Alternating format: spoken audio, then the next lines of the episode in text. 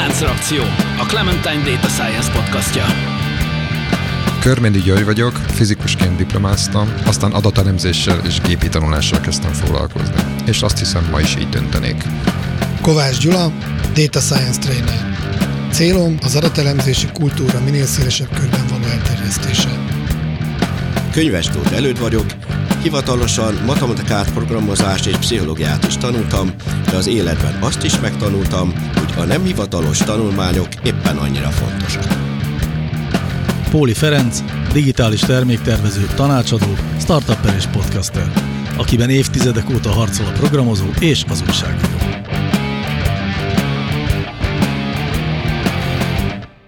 Szervusztok, kedves hallgatók! A Láncreakció Podcast következő adása megint a nyár jegyében telik, azonban most Gyurit pótolja egy kedves vendég, aki a MOME oktatója, jól mondom? Kutatója. Kutatója. Bemutatod magad? Persze, örömmel. Sziasztok, én Minkó Mihály vagyok, a Móli Nagy Művészeti Egyetem, azaz MOME innovációs központjának a kutatója, és adatvizualizációval foglalkozom az egyetemen. Képzeld, Misi, a Gyula nem tudta, hogy mi az a MOME. Úgyhogy akkor lehet, hogy más sem Ö, ismeri ezt. Előtt se. Én jó, jó, csak olyan- tudta. Igaz, a, a hűség kedvéért kedvéért. Igen, rendben igen. van. Szóval mit tanítanak ezen az egyetemen? Momén uh, elsősorban, uh, tehát ugye egy művészeti egyetem, de alkalmazott művészeti képzés folyik, uh, tehát grafikusokat, belső építészeket, építészeket, uh, művészetelmélettel kapcsolatos képzéseket uh, oktatnak, és uh, tulajdonképpen a kreatív térbe készülő fiatalok számára nyújt egy, egy nagyon jó képzési keretet. Így van. És hogy talán ilyen popkulturális vonatkozását is említsem, a mai fiatalság egyik kedvenc zenekara, a Csak neked kislány egyik számában megjelenik a momés lány kifejezés, mint egy ilyen arhetipusa a budapesti, hát körülbelül a, a mi, mi korosztályunk az talán a bölcsés csajokat említette Apostrofált a momés. így van, ma a momés lány. Én itt szeretném megjegyezni, én mindig vonzottam a bölcsész csajokhoz. Én nem különben, Csak a feleségem is ilyen. Fizikailag olyan távol voltunk egymáshoz, teljesen más részén van Szegeden a bölcsészkar meg a TTK. Ezért jártunk mi kávézni a programozóként a bölcsészet tudományi karra a Pesti Barnabás utcára, mert hogy ott nagyon jó volt Hogy a habos nekem, kávé, nekem miért nem jutott és hát eszembe? ott voltak a csajok is. Egyébként én egyetemi éveim alatt én filozófia szakra jártam, tehát hogy a, a bölcsészet, mint olyan, az egészen közel volt, a, és a bölcsésznányok is nyilván ennél fogva. De azért, azért ezt a képet árnyalnám, ezt a mami és lányképet, mert ö, volt szerencsém most tavasszal egy KFI kurzus tartani az egyetemen, és elképesztően kreatív és intelligens, és és nagyon-nagyon-nagyon nagyon jó munkák kerültek ki, nem csak a lányok, a fiúk kezek kö- közül is, tehát, tehát tényleg én azt gondolom, hogy a hazai felsőoktatásban a, a, a kreatív tevékenység szempontjából a, alig, hanem az első helyen vannak mind a hallgatók, mind az oktatók. Elnézést, hogyha félreérthető lett volna a mom és lány kifejezésnek a nem is nem tudom, ismerem a, a szöveg kontextusát annak a dalnak, szóval csak azért gondoltam, Hát csak mint egy picit arhetipust említi, ahogy Igen. egyébként több más, tehát van benne budai úri lány, és meg nem tudom. Megelődi virág. Igen, de hogy én egyébként, mint ilyen pozitív arhetipust uh-huh. említettem, de ez aztán tényleg már csak teljesen személyes történet, és én magam nagyon sok szálon kötődöm a moméhoz, meg annak az oktatóihoz, meg az egész etoszhoz, és ezért nagyon fontos nekem, de ez egyáltalán nem kell, hogy a mi adattudós világunkban valamiféle nagy étosszal rendelkezzen. Viszont azt jó tudni, hogy nem egy olyan képzése van a mominak, ami kifejezetten az adattudomány határfelületeit nyaldossa, Uh-huh. és ilyen a, az adatvizualizáció. És ugye most az aktualitását a beszélgetésünknek az adja, hogy most nem régen volt a nyáron egy szabad egyetem, jól mondom, vagy ilyen szabad egyetemi workshop képzés. Nyári egyetem inkább, Nyári egyetem. nem volt, tehát jelentkezni kellett, és volt egy részvételi díj. Egy nyári egyetem volt, igen, a, amit az innovációs központon belül található felnőtt képzési intézmény vagy intézet szervezett, a MOME Open, és Két előadót hívtunk meg Angliából, mindketten egyetemi oktatók, és emellett az üzleti szférában is aktívan dolgozik Tiziana, Tiziana Alocci az egyikük, Nicholas Masterton pedig a Forensic Architecture-nek a, a, az egyik kutatója, ők ugyanis egy kutatólabor a Goldsmith Egyetemen belül egy nagyon-nagyon izgalmas témákkal foglalkozó kutatócsoport, akik elsősorban ilyen emberi jogi kérdésekkel foglalkoznak, a térbeliség felől megközelítve, de erről talán majd beszéljünk később. A nyári egyetem egyébként egy négy napos nyári egyetem volt, amelynek során a résztvevők elsajátíthatták a, a történetmesélés vizuális módszertanának az alapjait, tehát hogy hogyan építünk fel egy történetet vizuális eszközök segítségével, ezt Tiziánától tanulhatták meg, és Nikolász pedig bemutatta azt, hogy a 3D szkennelés és a 3D reprezentáció hogyan használható fel a, szintén a történetmesélés szempontjából. Barom izgalmasan hangzik, uh-huh. kicsit olyan skifi is az egész, nem? Tehát mara nehéz ebből most egy ilyen gyakorlati értelmet magunk elé gondolni. Tehát, hogy mondjuk a, egy, talán azért ennyit érdemes most a forensic architecture. Szóval, hogy erről annyit beszélni, hogy ez, hogy ez pontosabban mire is használják, és akkor világos lesz, uh-huh. hogy mhm. miért is, hogy mi a köze ennek az adott Igen. Ők, ahogy említettem, elsősorban emberi jogi és, és ilyen polgári helyzeteket vizsgálnak, amikben valamilyen elnyomó hatalom okoz sérelmeket az egyének számára, vagy elnyomott közösségek számára és ezeket a helyzeteket, amelyekben ez, a, ez az agresszió megtörténik, vizsgálják a tér lehetőségeivel, eszköztárával, tehát rekonstruálják azokat az eseményeket, amik megtörténtek, és ebből a rekonstrukcióból vannak le adott esetben olyan következtetést, ami például egy bírósági per során akár perdöntő bizonyítékként is szolgálhat, és az ő munkájuk nagyon-nagyon sok területre terjed ki, globálisan tevékenykednek Palesztinától kezdve Csillén keresztül Angliáig, és például egy olyan ügyet talán említenék, ami az egyik első munkájuk volt, amivel egyébként a, ismert és népszerű Dokumenta Fesztivál első díját meg is nyerték. Ez egy Németországban történt gyilkosságnak a rekonstrukciója volt, ahol egy internet kávézóban valaki lelőtte az internet kávézó tulajdonosát, egy török származású férfit, és az internet kávézó hátsó részében voltak a gépek egy külön szobában, és az előtérben volt egy asztal, ahol ült a, a tulajdonos, aki fogadta a látogatókat, és a hátsó szobában ült egy német titkos ügynök, és a lövés után körülbelül egy-két perccel átment azon a szobán, ahol, vagy helységen, ahol a halott török férfi feküdt, és azt állította utána, hogy nem vette észre, és nem érzett semmilyen lőporszagot, vagy nem látott semmit, és hát ezt az esemény sort rekonstruálták úgy térben, hogy felépítették annak a kávézónak a, a mását, az egy az egyes fizikai modelljét.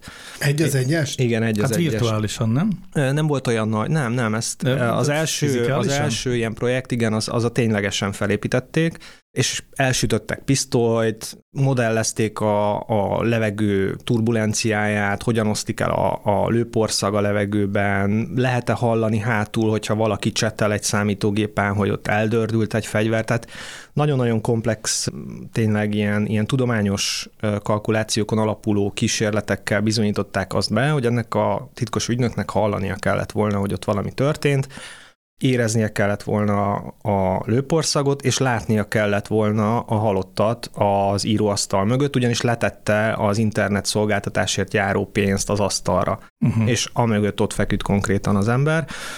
És ez volt az első olyan, olyan projekt, amivel ők berobbantak a köztudatba, és azóta megszámlálhatatlanul sok hasonló projektet csinálnak.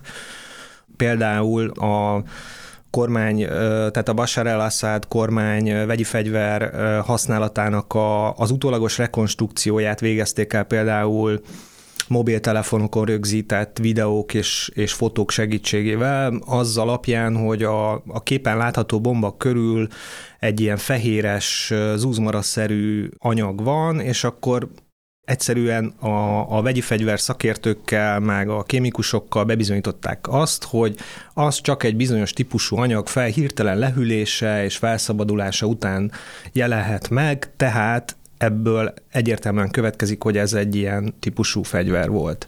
Egyébként ez annyira tetszik ez a sztori, hogy egy az egyben megcsinálták, megismételték, és ez alapján perdöntő bizonyítékhoz jutottak, hogy ilyet én már láttam. Kurba voltam, ez egy svájci város, a Modern Művészetek Múzeumában, és ez egy kicsit kapcsolódik is hozzátok, hisz ti is művészettel foglalkoztok valahol. És nem tudom, tudjátok-e, hogy volt egy híres eset a 60-as években, a, hogy egy luxus jakton mindenki vízbe fulladt. Az történt, hogy mindenki beugrott a vízbe, de arra nem gondoltak, hogy hogy másznak ki. Ugyanis nem volt létre semmi, és addig-addig kapáloztak, míg mindenki megfulladt. És biztosítási díjat kellett volna fizetni, nem tudom, és a biztosítók nem akarták elhinni, hogy nem bírtak visszamászni, és rekonstruálták az esetet, a helyi vízipóló csapat, tehát nem akik átlag fölötti képességre rendelkeztek, bedobták a vízbe ugyanilyen jaknál, és vissza, ki kellett mászniuk. A poén az, hogy három-négy órás megfeszített munkával valahogy nagy nehezen ki tudtak mászni, de a biztosító elfogadta, hogy ez átlagembernek valószínűleg uh-huh. tényleg nem sikerült, illetve ezt végig forgatták művészek, ezt az egész kísérletet, és ebből egy videó, ez a 70-es években uh-huh. nagyon népszerű volt, egy videóinstallációt készítettek, vágva minden, és ezt a múzeumokba vetítették végtelenítve. Én leültem, feleségem már szétunta magát a múzeumban, én nem bírtam abba hagyni. Igen, ez Darwin díjat is kapott, ez a eset, biztos ismeritek a Darwin hát díj. Ja, ja. ja, és ez, ez, ez, egy híres Darwin díjas eset, amikor az utolsó, aki beugrott, az megkérdezte, hogy van még fent valaki? hát, létre leengedve? Hát. Na de. Igen adatvizualizáció, akkor most már valamiféle képet kaptunk arról, hogy mennyivel lehet másról is gondolkodni, amikor adatvizualizációról beszélünk, mint az Excelnek a mindenki által ismert funkcióját, hogy egy táblázatra hát a kijelölök a táblázatot, és azt mondom, hogy csináld meg oszlopdiagramban. Mert ugye alapvetően ezt tekintjük mi adatvizualizációnak, hogy így erre szoktunk gondolni, Igen. hogy táblázatos adatokat, vagy Szóval nem grafikusan ábrázolt adatokat egy grafikus formában is megjelenítünk. Egyébként ez egy stimmelő definíciója. Abszolút stimmel, igen. Az adatvizualizáció. Hát ugye erről beszéltünk, igen. amit Fairplay kitalált. Fairplay? Fair. Playfair kitalált. nem mindegy. amit az kitalált. Playfair kitalált. Fairplay volt. Azokat használjuk. Igen. Tehát a oszlopdiagram, vonaldiagram, kördiagram, azt jó napot. Igen. Ebből él a, gyakorlatilag az Excel felhasználók nagy része és egy kicsit boncolgatnám, hogy akkor menjünk a, abba az irányba, amivel ti foglalkoztok. Szerintem itt óriási terminológiai zavarva. Mondok egy dolgot, hogy ezt hova helyezzük, és aztán a vége ez a storytelling, ami most a rohadt népszerű, és rengeteg dolgot jelent, nem csak adatvizualizációt, külön könyvek vannak, hogy kell történetet mesélni 5 perc alatt, de amit bedobnék, és ezt a szót még nem nagyon jártuk körbe, ezt a kifejezést, az infografika. Ez, uh-huh. Ez már egy kicsit más, mint az Excel világa. Ez hogy kapcsolódik, vagy ez mennyire a ti területetek, vagy ez még egy teljesen más iránya az adatvizualizációnak? Jó kérdés, abszolút abszolút releváns abból a szempontból, hogy az a fogalmi különbség miben határozható meg, amire te is utaltál, az adatvizualizáció és az infografika között. Ugye tulajdonképpen, ha magából a fogalomból indulunk ki, tehát ugye a filozófia szak az nagyon segítőkész ebből a szempontból, akkor el is juthatunk egy definícióhoz, hiszen az adatvizualizáció, az adatok vizuális reprezentációja valamilyen módszertani transformáció, átalakítás segítségével. Itt vannak lépések, vannak kiegészítő elemek, de azért általában ennek a végén egy adatvizualizációhoz jutunk, egy elkészített ábrához. Az infografika abból a szempontból más, hogy ott információs grafika gyakorlatilag, vagy, vagy infografika, igen, amit kapunk a végén, és ugye ebbe benne van a grafika, a grafikus elemek használata, amik általában kiegészítő, az értelmezés segítő elemként jelennek meg a végeredményen, és emellett szerepelnek számok, adatvizualizációk, térképek, hálózatok, stb.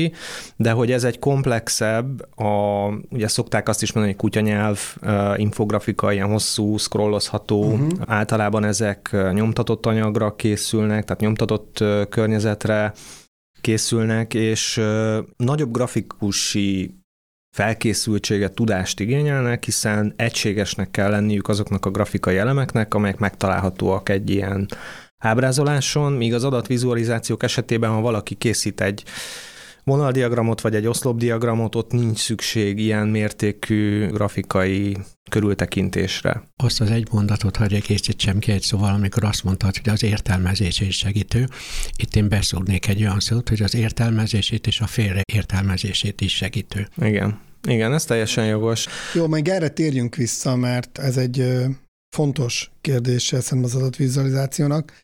Tehát a, az infografika, ezzel ti foglalkoztok?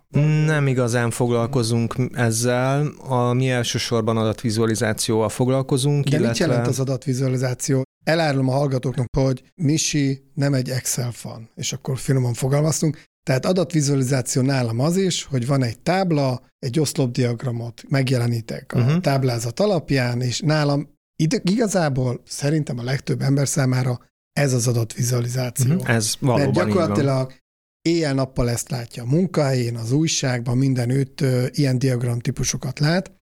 Megjegyzem, ezt úgy nagyjából értjük is, uh-huh. tehát a legtöbb ember. De amikor te mondod azt, hogy te adatvizualizációval foglalkozol, akkor valami azt súgja nekem, hogy nem Mást erre értünk alatta, igen. igen. Mit értetek ezen? Igen, nem annyira mást értünk alatta, tehát általában, amikor üzleti kontextusban vagy, vagy tudományos kontextusban beszélünk adatvizualizációkról, akkor tényleg a diagramokra gondolunk elsősorban.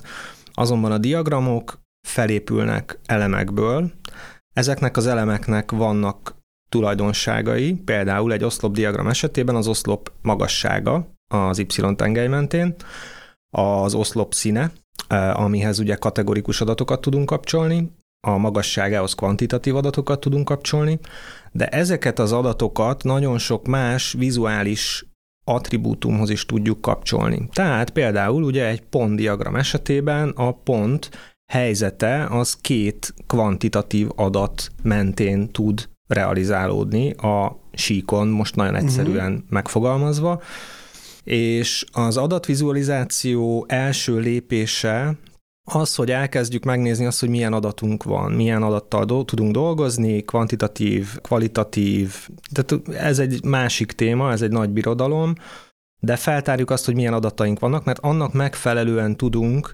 a vizuális attribútumok között válogatni. Tehát például a kvantitativitás az, az jól megy a nagysággal, a, a kategorikus adat, a kvalitatív adat az, az jól megy például a színnel vagy az alakkal.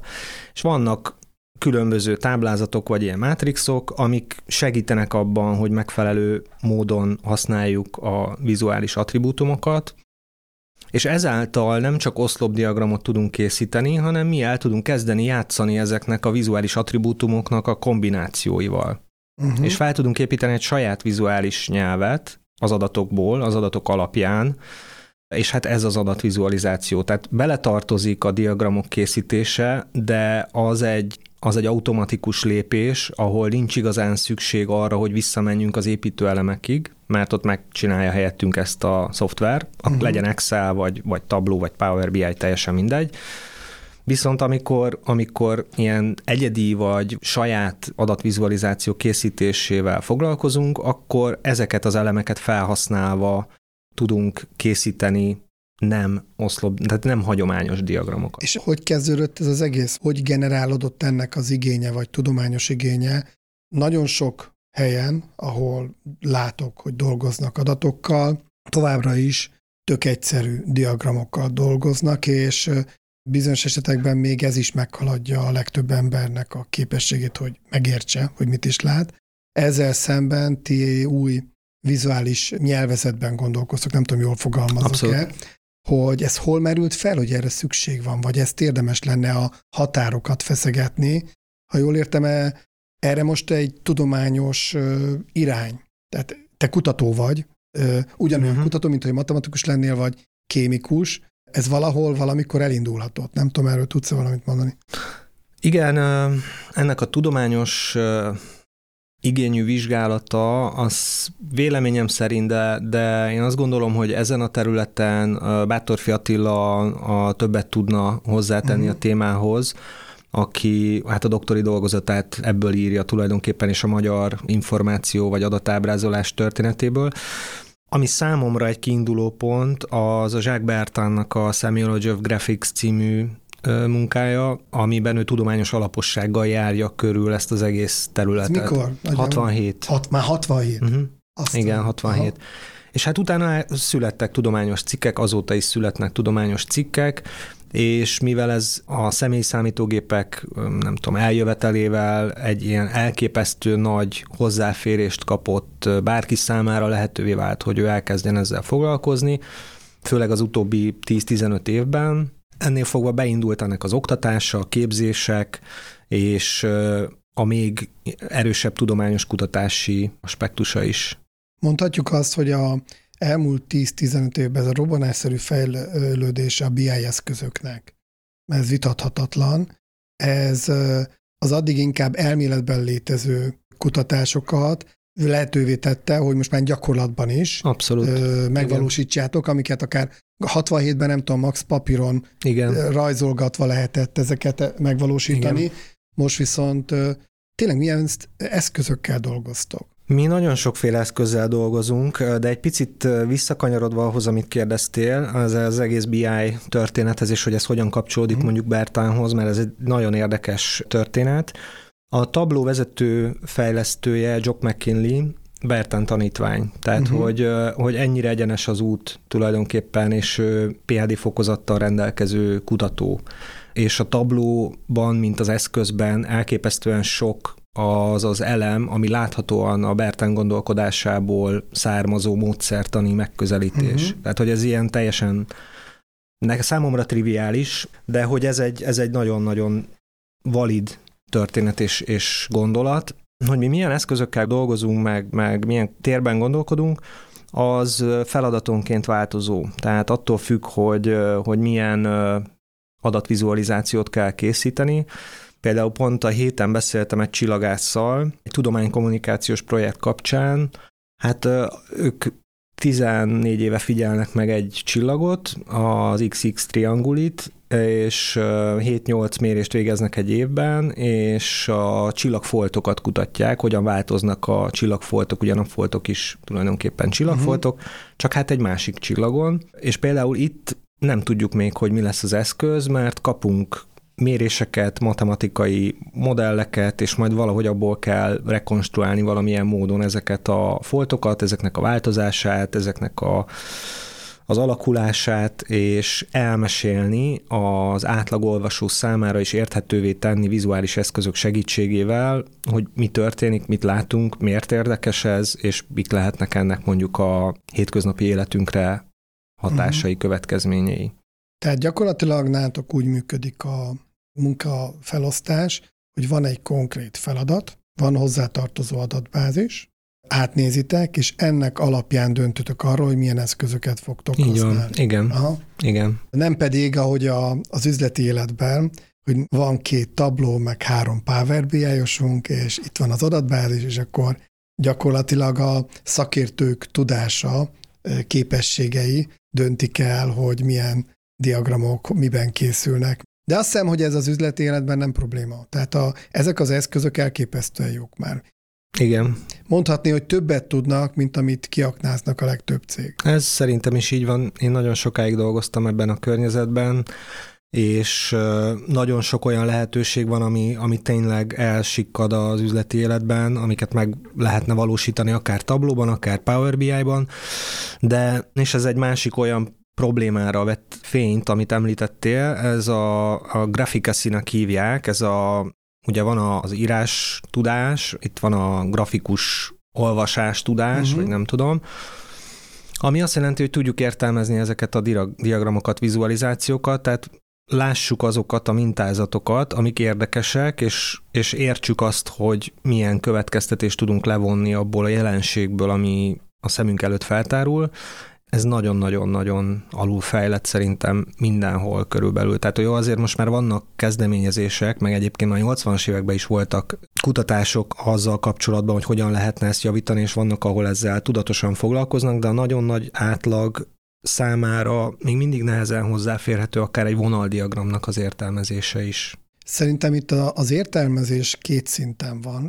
Az egyik a, a legelső szint az, hogy egyáltalán érti -e. 14, ez mit jelent? Tehát a vonal vagy az oszlopdiagram. Ezt azért alapvetően értik. Tehát a menedzserek tudják értelmezni, hogy az X tengelyen, vagy az Y tengelyen mi a szerepe. A másik, ami szerintem utaltál, és ez az, ami sokkal izgalmasabb, hogy a tapasztalatom az, hogy már egy rendkívül egyszerű, kétszer hármas vagy négyszer ötös táblázatból is ehhez elkészült diagramból rengeteg érdekes dolgot ki lehetne olvasni, de csak leolvassuk. Nem tudom, értitek a különbséget. Én nekem még egy kis A, a leolvasás az, hogy biztos ismertek olyan piackutató cégeknek az eredményeit, hogy ott vannak a diagramok, és alatta a szövegbe egy oldalon keresztül leírja, amit a eleve látok. Igen. És megy tovább. Ez leolvasás. Ja, értem, a nem értelmezi, hanem e, csak... Ez, ez leolvasása, ezt én is meg tudom csinálni. A kiolvasása, amikor látsz egy érdekességet, hogy, hogy milyen érdekes, hogy különösen idősoroknál, meg, meg rengeteg más típusú diagramnál, hogy mondok egy példát, ez egy friss eredmény, hogy egy ilyen autókereskedő cégnek azt láttam, hogy vagy csak autót vesz egy bizonyos ügyfélszegmens, vagy szervizeli az autót.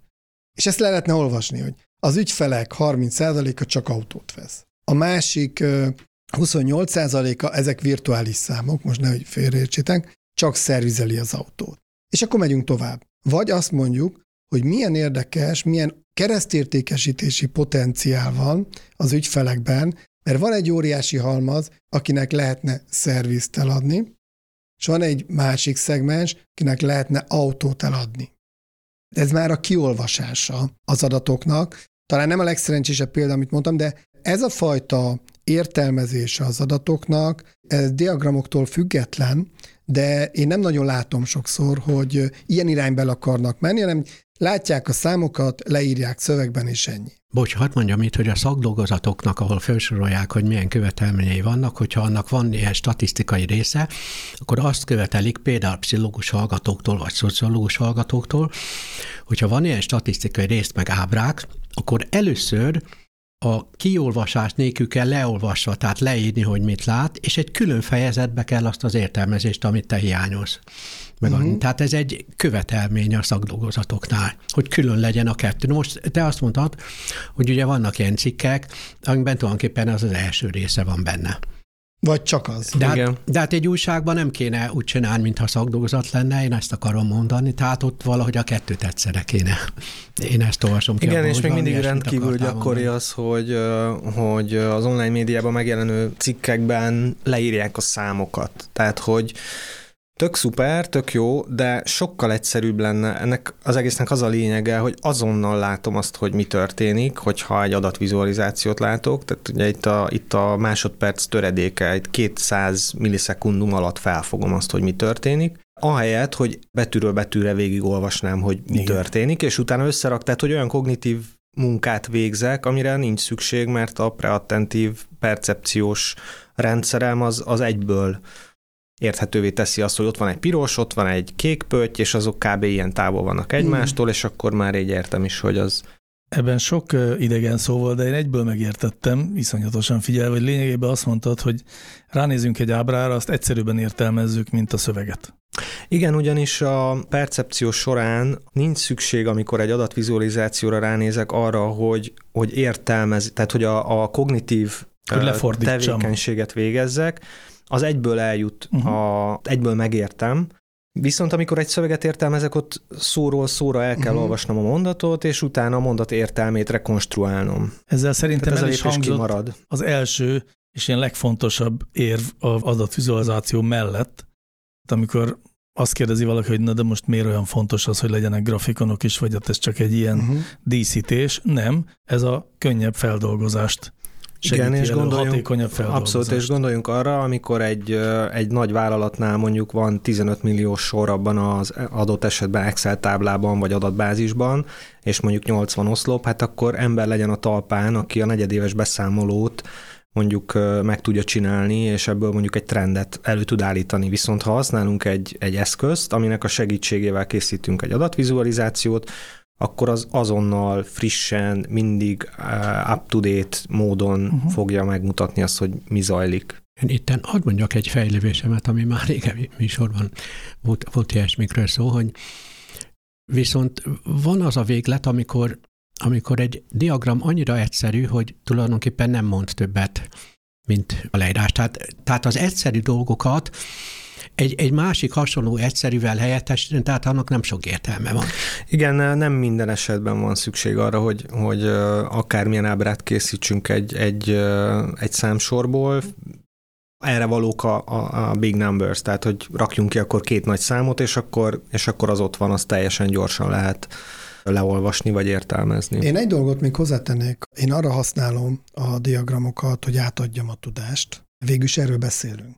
És ö, talán ezt így ki sem hangsúlyoztuk, hogy az adatelemző hónapokig dolgozik az adatokon, és neki már, mint a Matrixba lehet, hogy nézi a táblázatokat és lát mindent, de amikor át kell adni a tudást, akkor ezek az eszközök, ezek az adatvizualizációs eszközök meggyorsítják azt a folyamatot, hogy a túloldal, akinek viszont csak öt perce van, megértse ugyanazt, amit ő, ő két-három hónap alatt elsajátított, de van egy másik haszna az adatvizualizáció, saját tapasztalatom, de szerintem erről te is tudnál beszélni, hogy nekem a munkamódszerem úgy néz ki, hogy elemzek, vizualizálom magamnak, és onnan jön az új ötlet. Uh-huh. Tehát a, a táblázatból nekem kevésbé jön, hogy na most még képzek egy ilyen új változót, vagy elmegyek ebbe az irányba az elemzésnél. Vagy itt valamit, valami rossz adat van, tehát valamire rá kell kérdeznem, tehát gyakorlatilag a vizualizáció nélkül nem tudnék lépésről lépésre haladni a cél felé. Lehet, hogy ez már nekem csak egy ilyen rossz szokás, de nekem meggyőződésem, hogy az igazán jó ábrák, amiket magunknak készítünk, azok rengeteg olyan ötletet inspirálnak, amikre egyébként a projekt közben vagy az elején nem jöttünk volna rá, hogy erre is kell mennünk. És ez is egy óriási haszna. Abszolút egyetértek. Ez a felfedező típusú adatvizualizációk sajátossága elsősorban, ahol nagy adattömeget jelenítünk meg, és különböző navigációs és szűrési lehetőségekkel a felhasználók számára lehetővé tesszük, hogy ők maguk úgy forgassák azt az adatot, hogy valami izgalmas, érdekes új eredményre jöjjenek rá, vagy, vagy lássanak meg valamilyen olyan, olyan jelenséget, ami, ami érdekes, és abból menjenek tovább, vagy utána járjanak. A másik nagy területe az adatvizualizációknak az explanatív, tehát amikor elmondunk valamit, amikor valamilyen üzenetet, valamilyen egyértelmű követet, ami kijön mondjuk az exploratívból, uh-huh. akkor azt elmondjuk, és ott más eszközök kellenek, ott uh, magyarázó szöveg, nagyon egyértelmű cím, nagyon erős kiemelése annak az adat elemnek, amire fókuszálni akarunk. Tehát erről uh-huh. tényleg elég nagy szakirodalom van a kettő közötti különbségről, meg mindegyikről önmagában de abban a környezetben, ahol például üzleti adatokat nagy mennyiségben használunk, hát ott mind a kettő kell a, a folyamat különböző állomásain. Tehát amikor elkezdünk dolgozni egy nagy adattömeggel, és mondjuk nincs egy elvárás, egy specifikáció, hogy ezt szeretnénk látni, és ilyen dashboard architektúrát gondoltunk, és ezt terveztük, és így legyen, akkor nekünk kell kitalálni azt, hogy mi az, amit érdemes megmutatni, és utána úgy formázni, vagy formálni azt a mondjuk csak egy oszlopdiagramot, vagy csak egy vonaldiagramot, hogy abból a menedzsment ér, értse, hogy, hogy egyébként mi történik a háttérben, Ugye vagy, vagy pedig tényleg van egy, egy követelmény specifikáció, hogy jó, akkor ezen a dashboardon ezek az ábrák legyenek, ezeket az adatokat mutassák ilyen bontásban és ilyen szűrési mm. lehetőségekkel, régiók, üzletágak, stb. A megértésről beszélünk, és akkor nekem itt van egy következő lépcsőfok, hogy mindig, amikor a vizualizációról tanulunk valahol, nagyon hamar előkerül az, hogy történetet kell mesélni az adatok az adatvizualizációk segítségével, de miért? Egyrészt miért van szükség történetmesélésre, és mit kell ez alatt egész pontosan Igen, érteni. ez jó. Ugye a nyári egyetem is a, a Storytelling with Data címet viselte, és ez különösen fontos szempont volt akkor, amikor elkezdtünk gondolkodni a nyári egyetem tematikájáról, hogy, hogy ne a, a hagyományos nem, nem azt mondom, hogy egyszerűbb adatvizualizációk felől közelítsük meg ezt az egész témát, hanem, hanem legyen ennek egy kicsit magasabb szintje, vagy egy ilyen követ, hát nyári egyetem, szóval, hogy, hogy tényleg egy, egy egyetemi környezet, és ennek megfelelő fókusz. A történetmesélés az egy, az egy nagyon izgalmas aspektusa ennek az egész világnak, mert a diagramok általában, ahogy már megbeszéltük, úgy, úgy önmagukban jól el vannak, és aztán mi valamit vagy leolvassunk róla, vagy kiolvassunk róla, vagy csak úgy hagyjuk, hogy eltűnjenek a, a DevNull-ba. Viszont amikor egy történetet mesélünk el, akkor az egy irányított dolog. Ott vezetjük a, az olvasót, vagy aki nézi ezt a történetet, és különböző eszközöket használunk annak érdekében, hogy elmeséljük azt a történetet. Tehát van egy narratíva, ami mentén felépítjük például a, a, a sztorit, és ebben olyan adatvizualizációs elemeket használunk a történet erősítése szempontjából, amik adatalapúak, tehát amik, amik nem a fantázia szüleményei, hanem ténylegesen lehivatkozott adatokra épülő diagramok, egyedi adatvizualizációk, térképek, olyan elemek, amik sokkal könnyebben érthetővé teszik azt a tágabb kontextust, amiben mondjuk egy szereplő, egy hős, csak hogy így a történetmesélés ősi eszközéhez forduljak, végig megy egy kalandon. És akkor ez nem egy, nem egy dokumentumfilm, vagy egy rövidfilm, nem egy animáció, nem egy novella, vagy egy regény, hanem ez egy, ez egy adatalapú történetmesélés, amiben az adatvizualizáció és a, és a történetmesélés eszközeinek a keveréke található meg. A üzletéletben mennyire kezdik ezt el használni, vagy kiknek javasolnád a középvezetőknek, elemzőknek, biájosoknak? Jól mondhatjuk, hogy még nagyon nem terjedt el. Tehát most jelenleg az van, hogy leszólnak, hogy kell ez a szám nekem, és akkor elküldik Excelbe, de ez a fajta felépítjük a történetet, beülünk. Nagyon-nagyon érdekes kérdés, amit felvet, mert én is nagyon-nagyon régóta gondolkodom ezen, és hát alig, hanem ez egy sokkal tudományosabb és alaposabb vizsgálatot és megvitatást igénylő téma, de, de egy a saját tapasztalataim alapján azt mondhatom, hogy ez még egyáltalán nem terjedt el az üzleti adatvizualizációk területén belül, mégpedig azért, mert nem állnak rendelkezésre azok a tudáselemek, a, a BI-os kollégák eszköztárában, akik ilyeneket készítenek, amiknek a segítségével el tudnak mesélni egy történetet ilyen módon. Tehát egy, egy kompetencia hiány uh-huh. van. Másodszorban pedig az üzleti értéke ezeknek nagyon limitált. Tehát amikor uh-huh. valaki egy, egy board meetingen döntést akar hozni, akkor nem fogja érdekelni annak a hősnek a története, hogy végig megy az elejétől a végéig, hanem ő azt akarja látni, hogy az előző évhez képest ez a szám, ez mennyiben változott, uh-huh. és pont. Viszont vannak olyan helyzetek, amikor ez nagyon fontos tud lenni. Tehát amikor például ugye a Norton Kaplan módszer szerinti négyes felosztásból a customer, tehát hogy a, a, a vevőt nézzük, akkor ez egy szuper jó eszköz tud lenni. Uh-huh. Amikor a vevő, mint, mint a mi ügyfelünk, akiért van tulajdonképpen az, amit csinálunk, az ő történetén keresztül akarjuk megérteni azt, hogy egyébként mi hogyan vagyunk vele, vagy milyen uh-huh. viszonyban vagyunk vele, mint, mint szolgáltatás, vagy mint eszköz, vagy mint egy használati tárgy, akkor itt egy nagyon erős betekintést tud nyújtani abba a storytelling, hogy, hogy mondjuk az a vevő, mint hős, hogyan használja a mi szolgáltatásunkat, termékünket, stb. És hogyha ezt üzleti adatokkal támasztjuk alá, tehát nem valamilyen társadalmi témát, vagy, vagy valamilyen oknyomozó újságírást segítünk a történetmesélés eszközeivel, hanem az üzleti történetet meséljük el, akkor az elég sok hasznos következtetés levonására adhat lehetőséget. És ezért ez a része egyébként az üzleti életben viszonylag el is terjedt most már, tehát amikor personákat, vevői personákat definiálunk, és aztán uh-huh. ezen keresztül értjük meg, hogy mondjuk egy adott termék kinek mit jelent, ez most már azért mondhatni túl van a divaton, hanem ehhez eléggé hozzányunk, de mondjuk amikor service designról beszélünk, akkor is ugye personákkal dolgozunk, és sőt, ott, ott kifejezetten történetekkel dolgozunk, azért a service design az most érkezik, csak úgy megmondjuk, hogy Igen. a általános üzleti életbe. Én viszont még vissza akartam egy pillanatra kanyarodni a történetmesélés fontosságához, mert ez mindig, akármiről beszélünk, legyen az tényleg podcast készítés, vagy újságírás, vagy bizonyos üzleti területek, mindig beleütközünk ebbe, hogy az emberek történeteket akarnak, és én nagyon régen kerestem valamiféle ilyen megfogható definíciót, hogy miért. És aztán én egy Wittgenstein idézetet találtam, ő azt mondta egyszer, hogy a, hogy a világ tele van tényekkel, ma talán úgy mondanánk információkkal, és ezek között a tények között az összekötés szolgálják a történetek, amik megmutatják, hogy mi az ok és mi az okozat. Hogy hogyan jutunk az egyik ténytől a másikig. Mm. Ehhez kell a történet az embernek, és ezért van az, hogy mondjuk egy amerikai újságíró mindig úgy kezdi el a nagyobb cikkeit, hogy XY 37 éves ajovai tanár egy adott ponton befordult az ő szokásos kávézójába, és ott azt látta, hogy.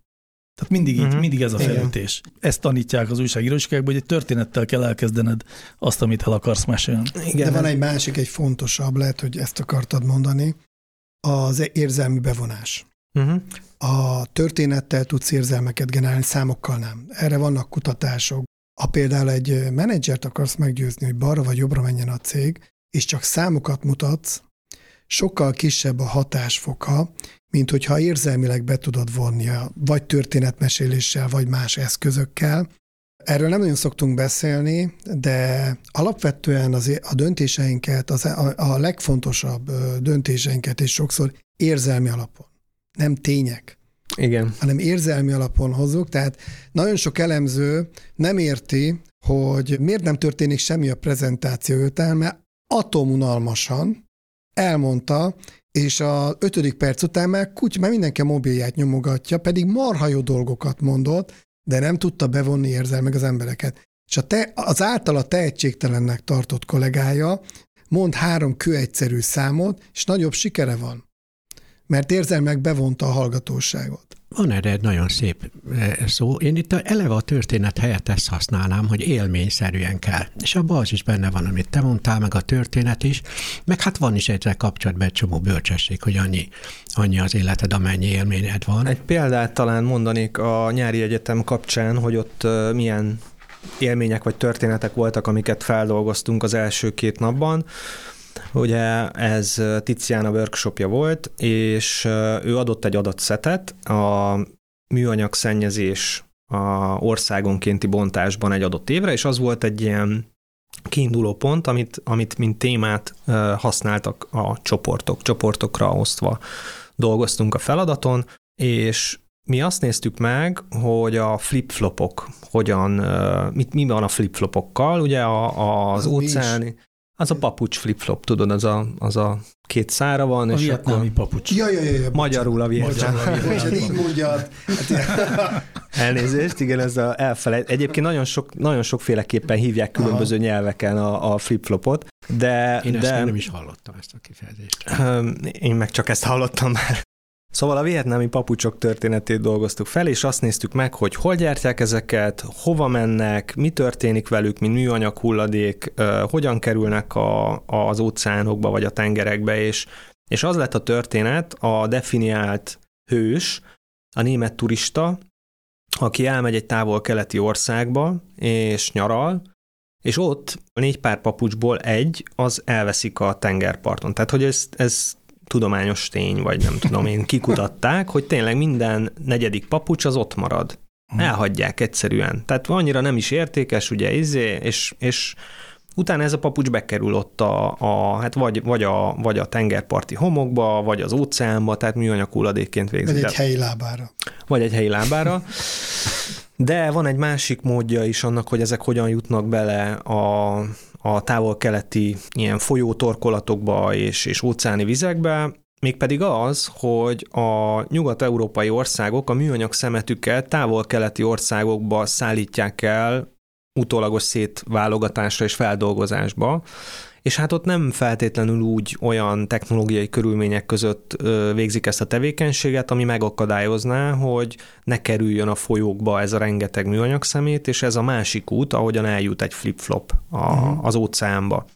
És akkor ezt meséltük el egy, egy, egy ilyen elég egyszerű kis történettel, de utána néztünk az adatoknak, milyen országokba mennek például Németországból elsősorban távol-keletre a turisták, mert hány tonna flip-flop kerül legyártásra, mondjuk egyébben azt hiszem 3 milliárd pár ilyen papucs készül el. Isten. Most, hogyha annak a negyede az, az mindig ott marad, az, az elég sok. Tehát, hogy, hogy tök jól lehet, igen, így pont érzelmileg bevonódni, hogyha valamin keresztül meséljük el uh-huh. azt, mhm. hogy mi történik. Hát van, akik eleve azért vesznek csak papucsot, most használják, és ott hagyják. Én gumimatracot is már uh-huh. szereztem többet így. Végtelenül szomorú. Jól van, hát köszönjük szépen. Azt még ne felejtsük el elmondani, hogy ha valakinek ez kedvet csinált, akkor ősszel ugye lesz a Mome Open keretében egy adatvizualizációs így van, és egy egyetem, azt uh, felnőtt képzés, felnőtt tehát ez képzés. mindkettő a, a felnőtt képzés, ugyanis tehát bárki lesz, mehet. Így van, bárki jöhet. Lesz egy adatvizualizáció tanfolyamunk, és lesz egy dashboard tervezés tanfolyamunk is, tehát most egy kis dömpinget tartunk, és egyébként Különböző workshopokkal és rendezvényekkel is készülünk az őszre, tehát lesz például egy a data wrapper használatát picit az újságírók számára elérhetőbbé tevő egynapos workshop, uh-huh. amit tervezünk, és lesz egy nehézsúlyú térképes workshopunk, hm. ahol így el, bele, belemászunk a térképeknek a legaljára, és digitális térképeknek, és saját térképeket készítünk, úgyhogy sok minden lesz. Jó, hogyha valaki erről bővebben akar tudni, akkor az open.mome.hu-n utána tud nézni. Illetve a Facebookon, igen, a Mome Open Facebook oldalon. Így van. Köszönjük szépen, hogy eljöttél hozzánk, és beszélgettünk az adott vizualizációról. A hallgatóknak pedig, hogy velünk voltak ezen a meleg nyári napon is.